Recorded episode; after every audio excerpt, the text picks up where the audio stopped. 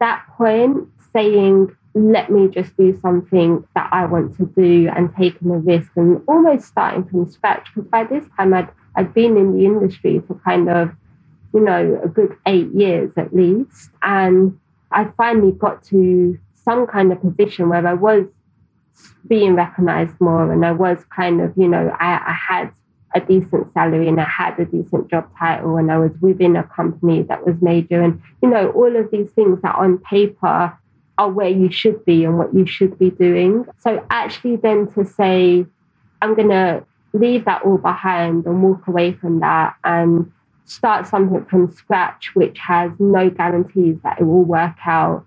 Also, with no safety net, you know, I think was hugely scary. Before we get into today's episode, we have a word from our sponsor, Mindset Shift. Have you ever told yourself, I don't think I can do this? They will never go for it. I'm not a good enough leader. The things you tell yourself that hold you back.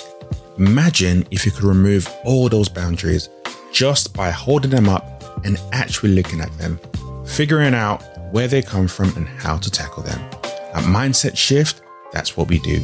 We help innovative and ambitious leaders that want to make extraordinary things happen for their teams, for their business, for their culture, and for themselves. We help unlock their growth through actionable coaching, workshops, leadership development programs, or speaking engagements. We create foundational people over profit environments, the kinds where productivity and innovation soar culture, inclusion, and equity sit at the heart of operations. Are you ready to step out the box and take your organization to the next level? Contact us today at www.mindsetshift.co.uk. Enjoy today's episode. On today's episode of Everyday Leadership, I have the pleasure of talking to the founder of Own It, which is a publishing house, literary and literacy, film, TV agent, storytelling lifestyle brand. I think that's the best way to put it. And one of the co-founders, Crystal Mahey-Morgan, is in the hot seat today, but it's not that hot. I'm just joking. She's in the seat today. How you doing, Crystal? I'm good. I'm good. Thank you for having me. Yeah, I mean, I think leadership and just speaking on that and what that means is so important. So it's so great to kind of be on your podcast and yeah, talk with you.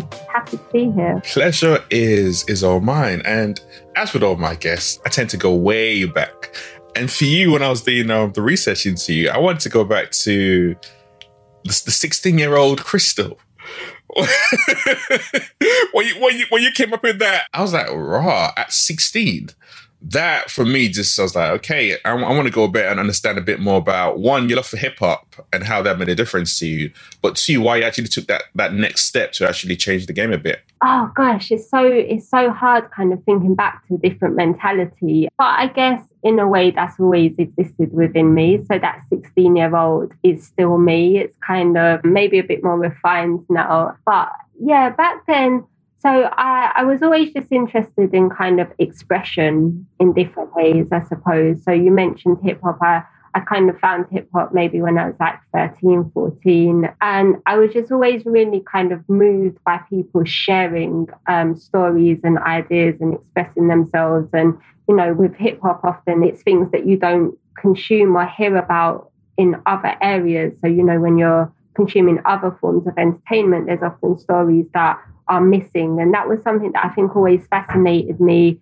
even before I could articulate that and realize that. So, and then kind of getting into hip hop, you kind of realize obviously a lot of the stuff I was listening to was kind of US based. So, you know, I was really into Wu Tang and Tribe and Biggie and Nas. And those experiences did speak to me on one level, but also you know, Lauryn Hill, obviously, have to mention her. But like on another level, it, it's very different to kind of our British experience. And so I then kind of realized maybe when I was about 15, 16 that we actually had something going on here. And I got quite involved in the kind of British UK kind of hip hop scene. And yeah, that really kind of led to the Face magazine, I guess, and that article it was really about wanting to represent who we were and where we were from and really celebrate as well the fact that we had our own thing going on here, which to be honest, like 20 years ago or however, yeah, about 20 years ago, I'm 37 now. So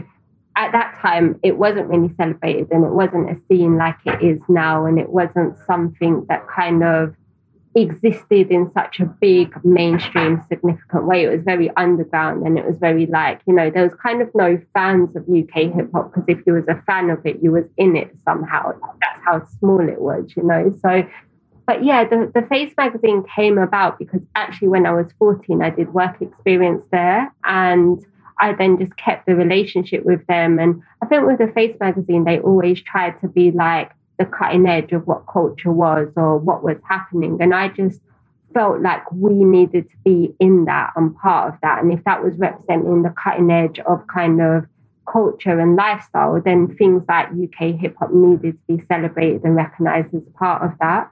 So yeah, it took a long time to get it done because no one could see any kind of audience or interest for it. But eventually, persistence pays. You know, I was quite persistent. I was able to argue a case for the fact that we did have brilliant artists here. Funnily enough, that's how I met my husband, Jason Morgan, who was known as Cuba and was part of 12 Stone Productions, which were really pioneering kind of UK hip hop group, very much part of that camp, which was a small camp just advocating for using, you know, British accents, British slang, our culture and identity, along with so many others like MCD and kind of London Posse and stuff. But yeah, it was really just about celebrating that and, and you know, making sure that that's out there and kind of recognized. Man, that's um that's powerful, and I think that's what struck me about it. Actually, is I can only imagine what it has been like trying to raise the profile of the UK hip hop scene at that point in time when there was no streaming, there was no data around it.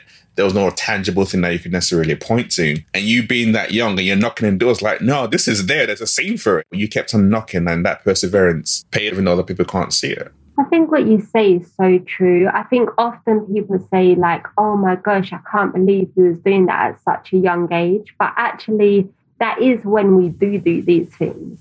Like, that is when we do, we're not cynical, we're not jaded by life. We've got all the confidence in the world in some ways because we're just so kind of, yeah, naive, delusional, hopeful, you know, all of these things before like you realize that life, yeah, not quite like that or not smooth running. But, and I think that's partly why it's funny because people are always kind of more impressed about the things I was doing when I was kind of 16, 17, 18. But actually, it was much harder to leave my job kind of when I was early 30s and set up Own It because at that stage you are more aware of life. And when you think about things like leadership, often part of that comes with the idea of responsibility. And suddenly you feel like you need to be responsible and you need to have a salary job and you need to find a way to to make sure your mortgage is paid every month and all of those things. And so actually I find that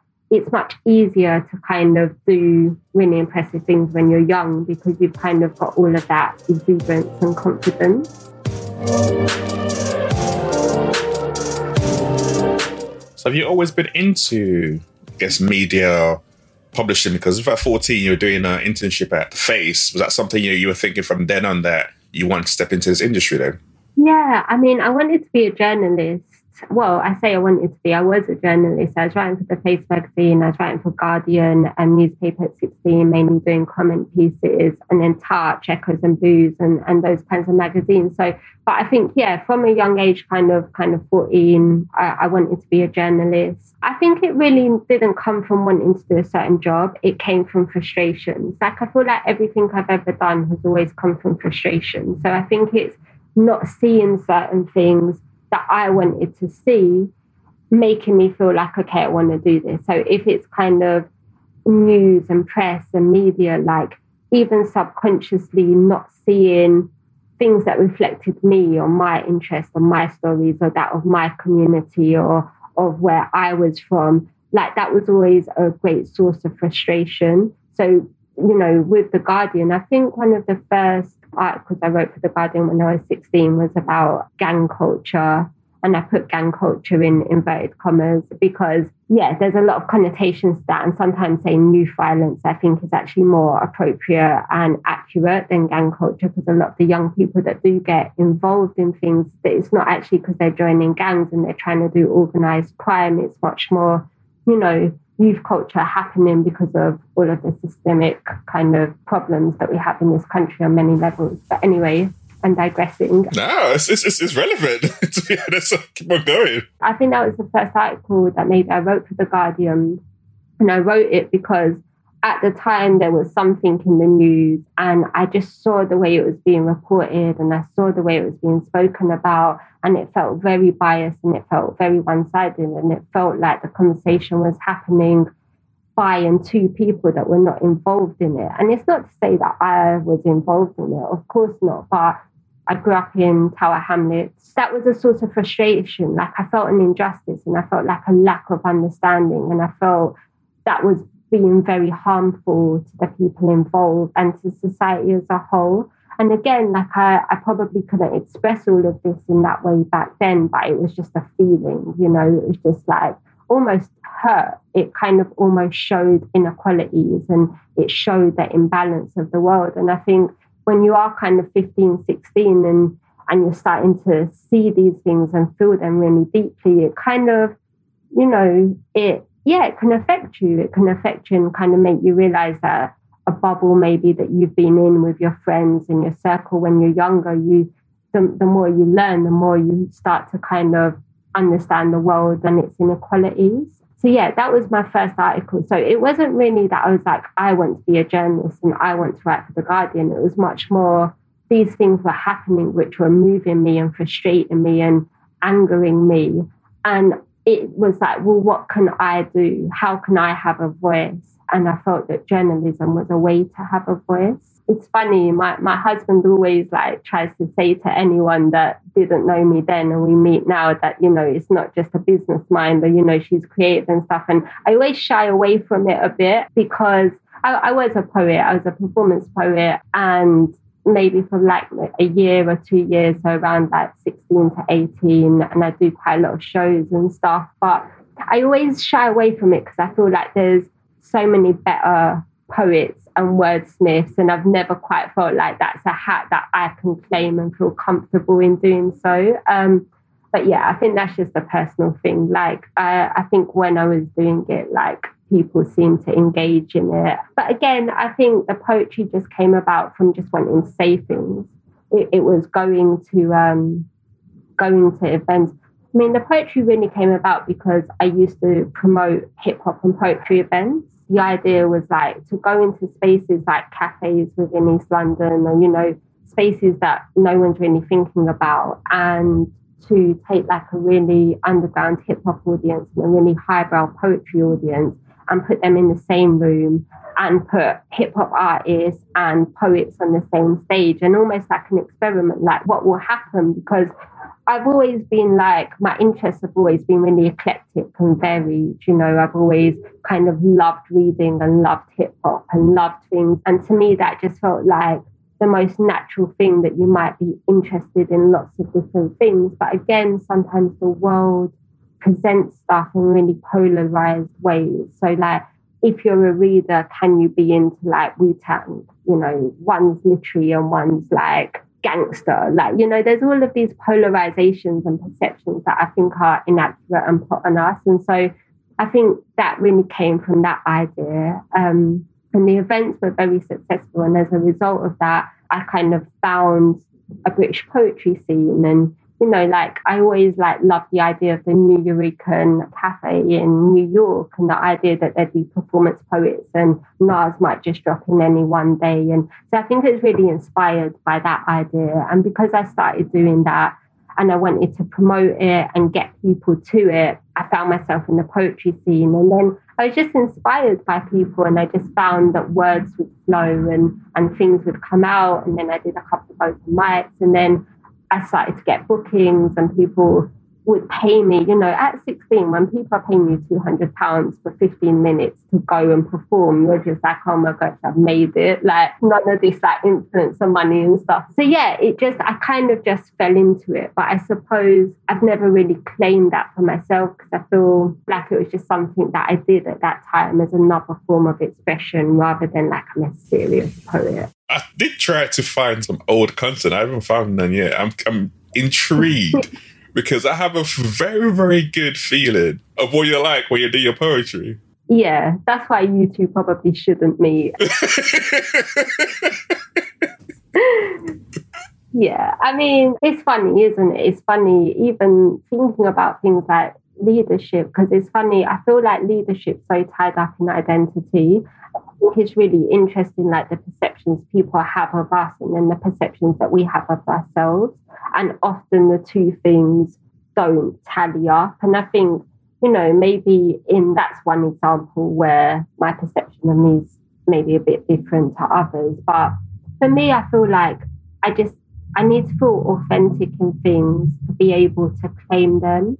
And I've always felt when it comes to poetry, there's just so many brilliant, amazing poets that are out there. And I've just felt like just genuinely that yeah, it's not something a title that I feel I can really claim. But it's interesting because as an agent, I often work with writers who are like incredible writers, like just incredible thinkers, and they feel uncomfortable calling themselves writers. And they're like, you know, am I a writer? Can I really call myself an author? I've only done this or done that. And I think I think there's something to be said about humans and what we allow ourselves to identify with or claim. Yeah, definitely agree with that. A weighted crown that just keeps us stuck rather than other people looking at oh my gosh, that's a crown, that's beautiful. But to the individual, that title feels like, oh, that's a lot for me to handle, for me to carry. So I definitely agree with that. Yeah, like absolutely. You've kind of hit the nail on the head. And in a nutshell, that was it. Like I couldn't be my authentic self. And, you know, it wasn't just about one company. I spent the majority, I think I was maybe six years at Penguin Random House. So that's the thing when I speak about things that I speak most about. But just my time in the industry generally, you know, the publishing industry. So when I graduated, I decided that I wanted to work in publishing because it felt like when I looked back on everything that I'd done, the common thing that tied all of them things together was like expression and ideas and storytelling. And I've always loved books. And so that just felt like a very natural place for me to be. But it didn't feel like a natural place for others for me to be. And I quickly became made aware of that. And I think at first you're kind of like, I can fit in, not by changing me, but when people understand who I am or see what I can do or see what I can bring, that will be enough. And then as you know, time goes by, you realize that actually it's not enough. And for you to fit in and progress and do well, you, you need to change yourself. You need to, and I could feel myself starting to do it. I could feel the frustration of just not being able to be my authentic self. And that became very soul destroying. There was kind of no no motivation or, or kind of richness in that. And I think you know, if you go and you're working like in retail, which I've done a lot of, you know what it is. Like you're going, it's a job, you're getting paid, and that's that. So you're not expecting to get kind of mad creative fulfillment from that. You know what it is. I think when you're working in industries like the creative arts, you're in it because you do expect to get that kind of cultural enrichment and for me, part of getting cultural enrichment is being able to be my authentic self. And and when I saw that not only was that not happening, but it probably never would happen, it was kind of I, I was compelled to leave. It wasn't even like I made the like I can't imagine staying within an environment where I just feel like I'm not able to be myself because I think I have stuff to offer. I think everyone in this world has stuff to offer, you know, and I think when you're in industries which make you feel that it's only certain people that have valuable stuff to offer, that's just something that doesn't sit right with me and didn't feel right and wasn't making me happy. So, yeah, I decided to leave. Were you um nervous, scared? What were you feeling like? Because stepping out of that world and that industry to create, own it, I can imagine would not have been an easy decision despite everything that you just described how you were feeling. It really wasn't an easy decision at all. It meant a lot of sacrifices. Like I say, I, I think it's easier to try things out and take risks when you're younger because you've kind of got time to make the mistakes.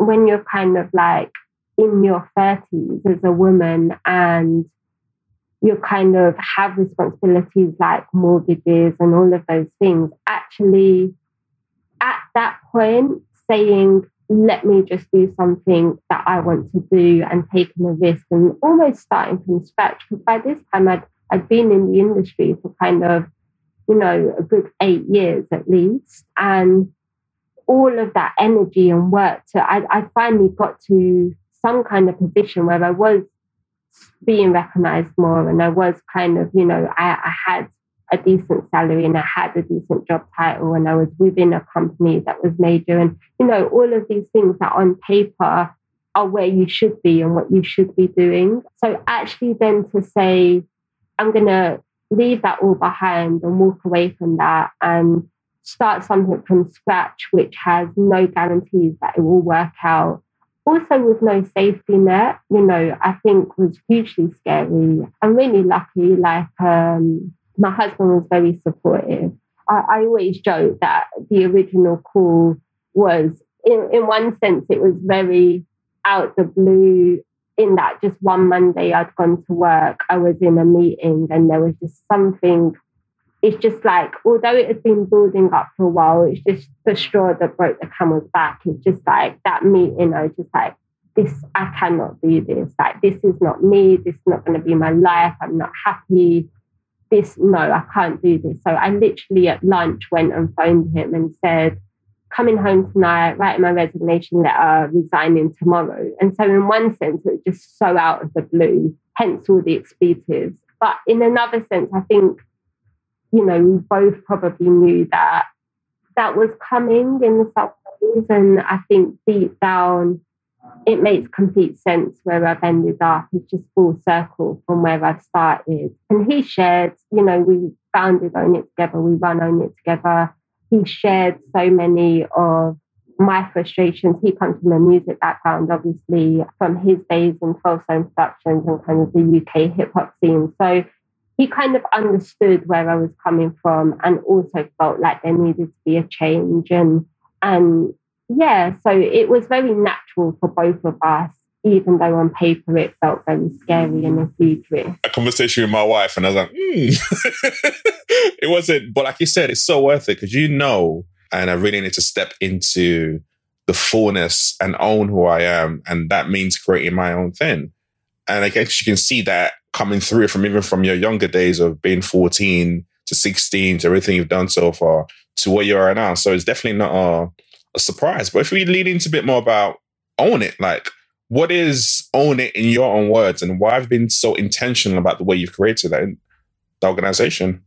So we call ourselves a storytelling lifestyle brand. Essentially, there's three main parts of it, two predominantly. So there's Own It Publishing, where we're independent kind of publishing house and we publish books. There's It Literary Film and TV Agency, and that's essentially a talent agency where we work across sports, film, TV, and they both operate kind of distinctly because the function of a publisher and an agent are quite different, but with the same ethos. And I guess this is where the storytelling lifestyle brand idea comes into it that really for us, we just want to work with stories and how we do that doesn't really matter. So on the publishing side, we're working with writers to publish their books, but on the agency side, we're working with writers to help develop their staff to sell to other publishers or to sell to production companies. And I guess it, even the fact that like we don't mind whether we're working across, we've done projects before which have been kind of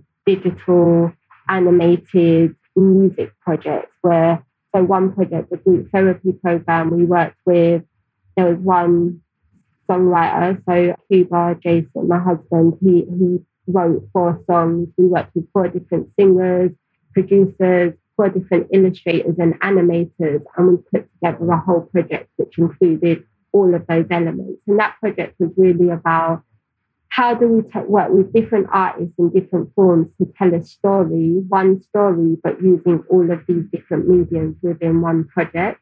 So for us, the storytelling kind of lifestyle idea really comes from that thing of stories are just, we feel like, whoa, they are uh, in our DNA. Like they're just part of humanity. You know, we've survived because of storytelling. We've kind of grown. We've kind of we exist and we we're not extinct because of that. It's such like just an innate part of who we are. So hence our tagline, because stories are life.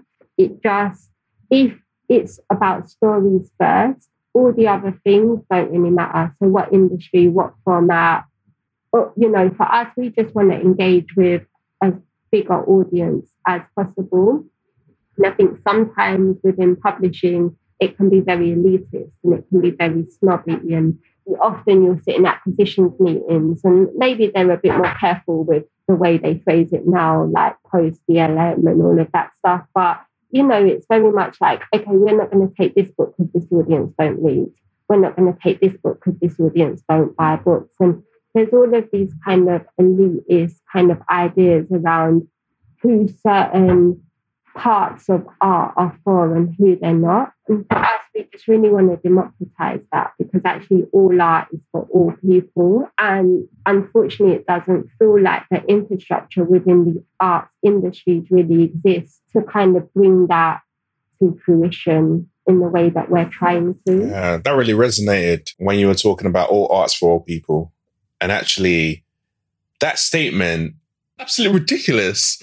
But I guess it's like you said, there's that elitism. A lot of people they, they put in the ethnic backgrounds. Actually, from a culture perspective, a lot of them are highly educated because that's the culture. It's go to school, get educated, get a university degree. Exactly. It's so true. And I think even if you go further back, as in way, way back, I think often in the West, there's this idea that things started from the written word and the West created the written word. And, you know, that's why we're all civilized and have ideas and, and can communicate. But if you go further back, like the oral tradition is it, whether it's like Africa or Asia or, you know, just the global south generally, like there's such a rich history of oral tradition and ideas and stories and identities being passed down from generation to generation through these oral traditions. And for us, that's really no, that is just a different format. You know, like when I was so with books, obviously there's always been physical books. There was a moment when ebooks were not, they was a new thing, and the idea of digital was really kind of like just something that no one really understood or knew about. And there's this idea of, well, are physical books going to disappear? And what, what does that all mean for the market and stuff? But mainly when it comes to books, they're just different formats. You get a hardback, you get a paperback, you get an audio book, you get an ebook, but the content is all the same. And for us, mm-hmm. that's also true of you might have had oral tradition as one format almost, and then you have the written word as another format. But at the heart of it, it's just about sharing ideas and communicating in stories.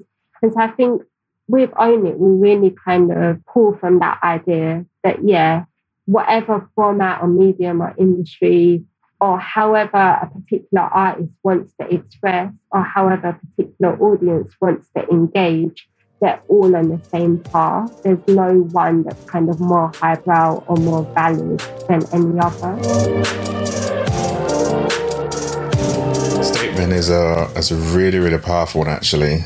That we all tend to think and I say we all, it's a generalistic view in the West that everything originated in the West. But if you go way back, that's that's not the case a lot of even when you look at the pyramids that were built in Egypt, you go even further back towards that. There's so much richness and education and culture, and the storytelling has always been key.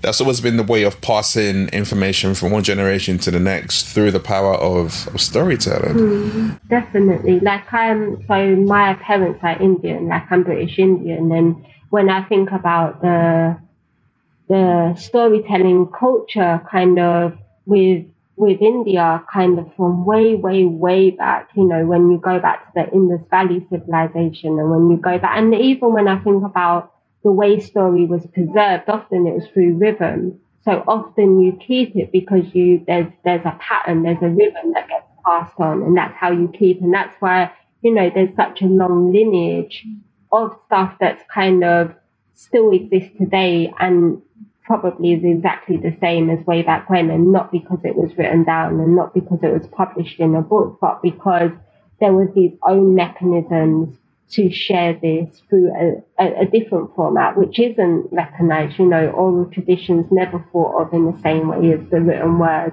which is ridiculous because without the oral traditions, there would be no written word. So we have to remember kind of not only is everything equally valid, but a lot of the things that we place higher value on now come from things that we look down upon, you know, originally, which I always find quite interesting. So, how do you decide who to work with and who? I mean, a good example would be if Ife Adenuga, Skepta's mum. That's someone we want to work with. That's someone's story you want to bring out to the world.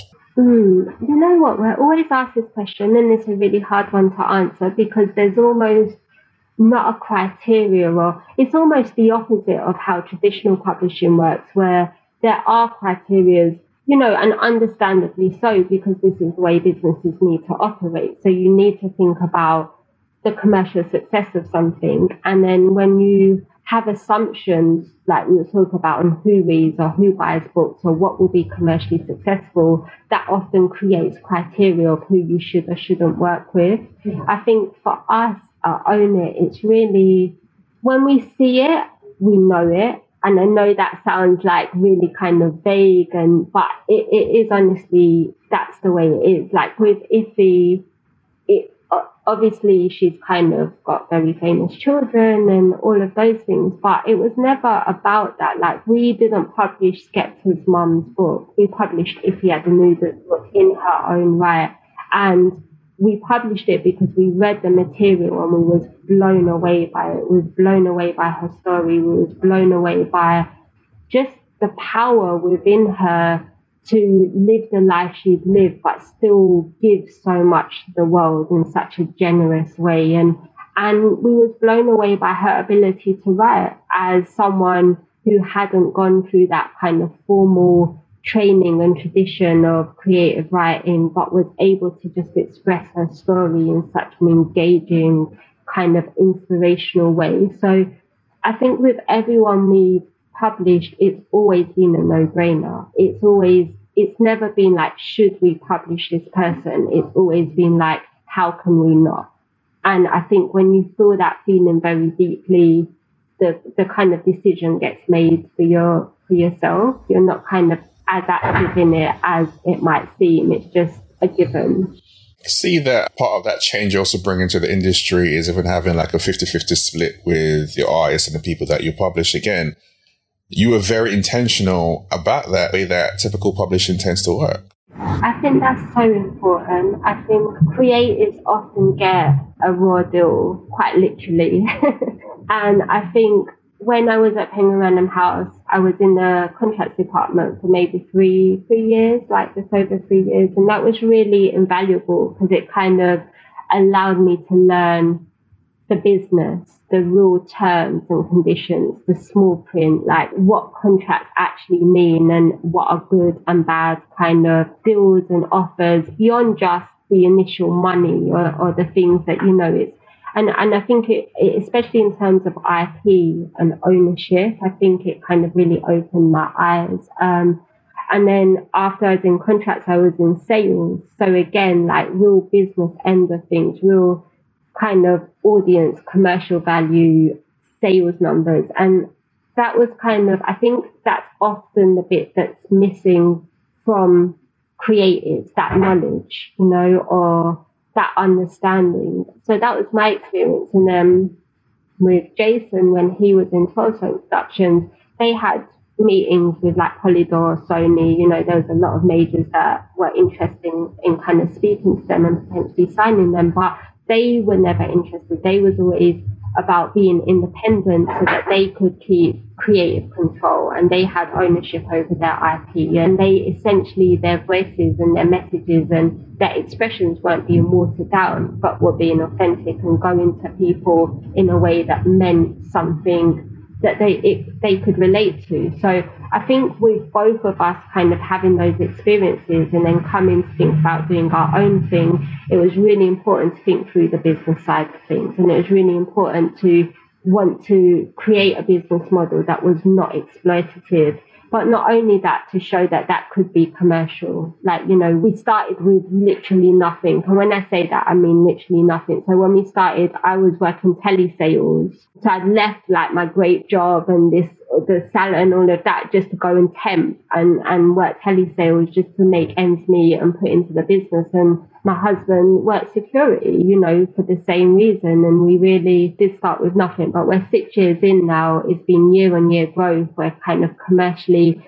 successful and profitable. And I think it's really important to put that message out into the world that you don't have to be exploitative to be commercially successful. In fact, you can give away 50% of your profits to the authors who have created the work and whose blood, sweat, and tears have gone into it, and you can still build as a company in a very commercially successful way. And I think that messaging is very important because we live in a world which is just highly exploitative mm-hmm. of everyone, but especially creative. I've worked with some creators in the past, and there's an element of, I guess, business and financial acumen that is not necessarily available to them. They're brilliant at what they do, but then, you know, start reading the contracts that they sign into and they get taken advantage of very easily. And I remember seeing one of my friends in particular. I was like, why did you sign this? Like, I didn't know. I thought it was all right. Well, we want to intentionally change this, but also ensure that the creatives are being rewarded from a financial perspective is really good. I think that was also part of why I felt compelled that I needed to start something independently and not remain within the industry because I realized there's a vacuum of knowledge that I now had. You know, I now had this that I could plug back in to my own communities, my own artistic networks, my own kind of vision for what should be. And it felt to stay and keep that knowledge and not, because, you know, we always say knowledge is power, and that's true on so many levels. It's also true when it comes to the business side of the arts, you know, and it felt like once I'd attained that at such a high level, it was almost criminal not to then share that and democratize that with the people that are often the most talented, but then don't have access to that. And I think it's funny, like you're saying with your friend and seeing the contract and being like, why did you sign that? I think what often happens with artists is, is when they become a bit more successful, that they set up something independent. So they go through that process of, you know, being with a major, whether it's a record label or a publishing house or whatever it is. And then, you know, they then get to a point where they're like, actually, 90% of my money is going to everyone else, but I am doing all the work. So the best thing I can do is have ownership and, and start my own thing. And I guess with Own It, what we wanted to do was at least have an option out there for people who could benefit from that from the very beginning of their career. Like most of the people we published have been debut novelists. You know, they're people right at the beginning of their career. And I think it's important to have an alternative space out there which allows you to kind of just allows you to own your own IP and and know you're getting 50% and just not be trapped by the trappings of the industries. Not be trapped by the trappings. I like that. What's it been like working with your husband? Uh, you'll get a different answer depending on which day you ask me. it's actually so I think it is intense and it's hard and I think anyone who is a couple and thinking about going into business together like think long and hard about it because it's it's very real often but I, I think for us like there's just a genuine kind of respect for our creativity and our, you know, so outside, it's actually quite easy for me to separate him from being my husband when we're in a working space because that's how I met him. I met him when he was artist and I was writing for the Face magazine and I interviewed his group for the feature. And so he was actually in that six page spread in the Face magazine. So I think we've always connected first and foremost on a creative level and just had kind of a genuine respect for each other's art and craft.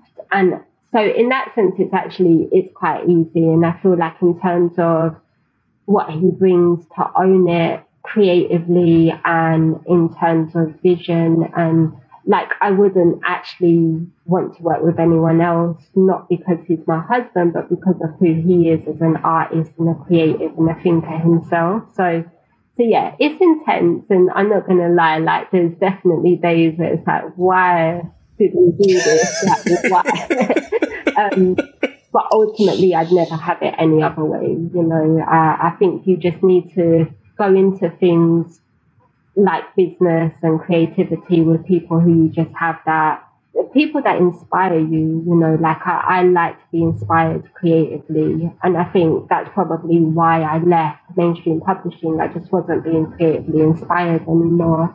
And he's definitely someone who's always creatively inspired me. So in that sense, it's really easy and I feel really lucky.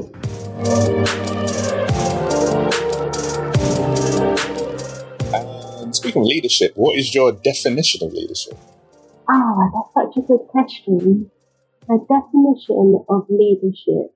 Oh my gosh, you see how I've been talking non-stop and then you've asked me that question. um, the definition of leadership. I think it's changed. I think my definition of leadership has changed over time, but I think my definition of leadership now is to be the best person I can be because I truly believe in leading by example. And I believe that leadership has to start with you first. So I, I feel like I'm at my strongest leadership, not when I am telling others what to do, but when I'm questioning myself.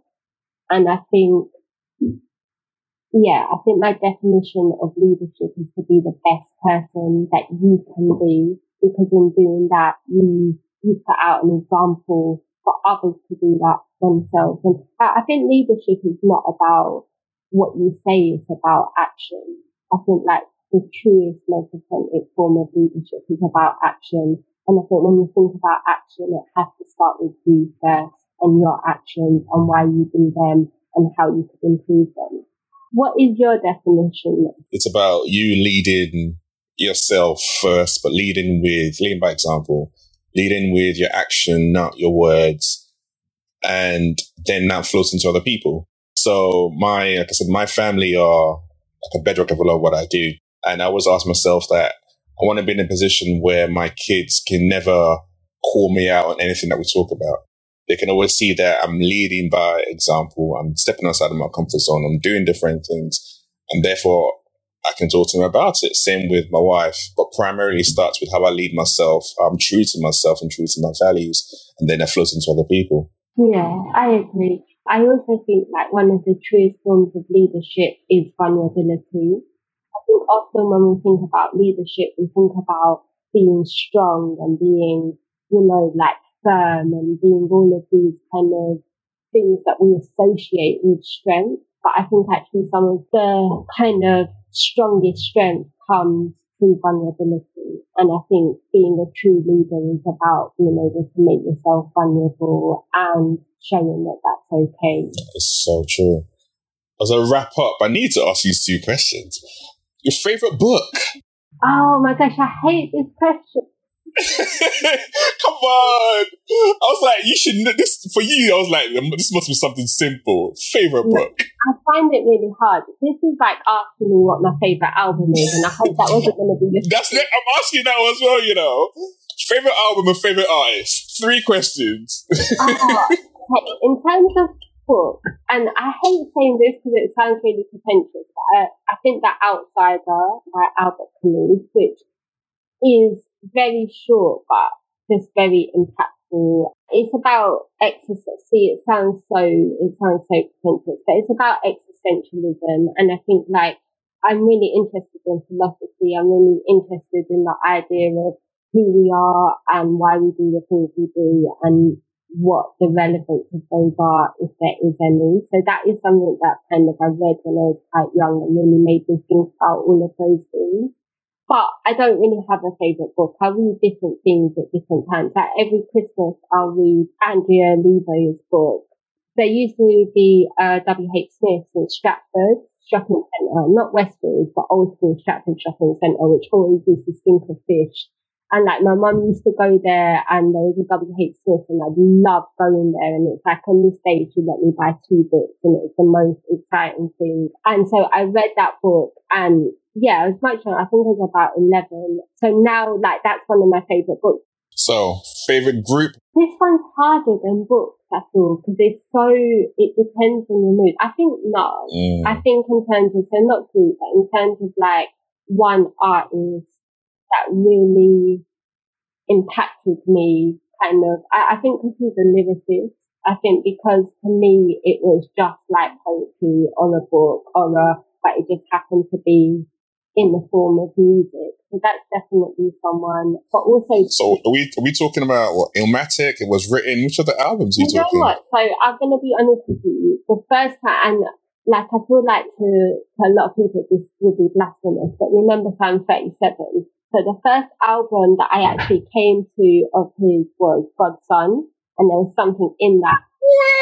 And then I went back and I was like, and so Illmatic was the album that really spoke to me, but I can't, that's not like the first album I came, mm. I to Nas in his later stuff. And then there was just something that connected. And then I went back to kind of, you know, the original thing. Oh, yeah. It's like, oh my gosh, wow, like this really speaks to me. But then also the roots I saw the roots when I was 14. It just felt so different. It actually felt so different to a lot of the other hip hop I was also listening to. And I really liked that. Like I'm, I'm really into things that are alternative or reappropriating in some ways. And I think, you know, the roots coming with, and even the fact that they was kind of a bit more nerdy, that's just something that I thought was just madly creative and inspiring. So yeah, the roots, in terms of roots, like I think them. And I think in terms of albums that are my go-to always,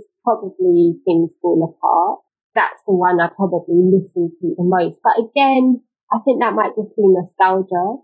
That time of my life and the first time that I really, you know, was going out and moved by music in that way. I think that's part of the reason. What about you? Favorite book, favorite album? Ah, so favorite album. Someone asked me this recently, and I, and I was like, I found that really hard to have a favorite album, even a favorite artist, because I think it's very much similar to what you said. It depends on the time of your life. So I started going through like old school MJ, Stevie Wonder. I remember those kind of artists. Obviously, it was before I was born, but growing up and listening to them, it was those artists being played. And then you now move into the Nas Jay Z era where I was like, okay, this is this is like getting into into hip hop. But actually, before then, it would probably been um NWA. Those kind of days, those kind of eras, and then I moved into like my R and B phase, where I went old school Boyz II Men, like Jagged Edge and Mary J. Blige, and all and all of that. And every single artists or a group I just mentioned have like a different meaning to me in different times of my life in different places where if I really want, because I'm a, I'm a lyricist, I love lyrics. And then those artists have always been around the lyrics and really, really writing, even in Tupac as well. In fact, probably Tupac stood out to me the most was he was a lyricist for me. And I could just sit back after a long, stressful day, put some Tupac on and just listen to this lyric and be thinking and it just helped me go, helped me go deep. So, and like Rakim, Rakim's another one. I loved, I loved Rakim because it was, it was powerful. So in terms of books, number one for me is always going to be the Bible. Like my faith is important to me. So it's got me through some good times, bad times, keeps me going now. Bible's one Bible's um, number one bestseller in the world, always. you know, so it has to be there. And then I guess I go to like Atomic Habits, actually. So Atomic Habits by, by James Clear is a really, really good book. So that'll probably be my top two. You you had them quite good. You didn't take as long as I did to get. For real, I just want to say the work that you and your and your husband are doing with with Own is absolutely brilliant. When you talked about you wanted, you had a desire to see what's not represented, represented. It's exactly what you guys are doing. And I know it's never easy creating your own thing and stepping out, but it's making a difference. It's making an impact. People are noticing, and you're starting to see that change happening in other different areas of form.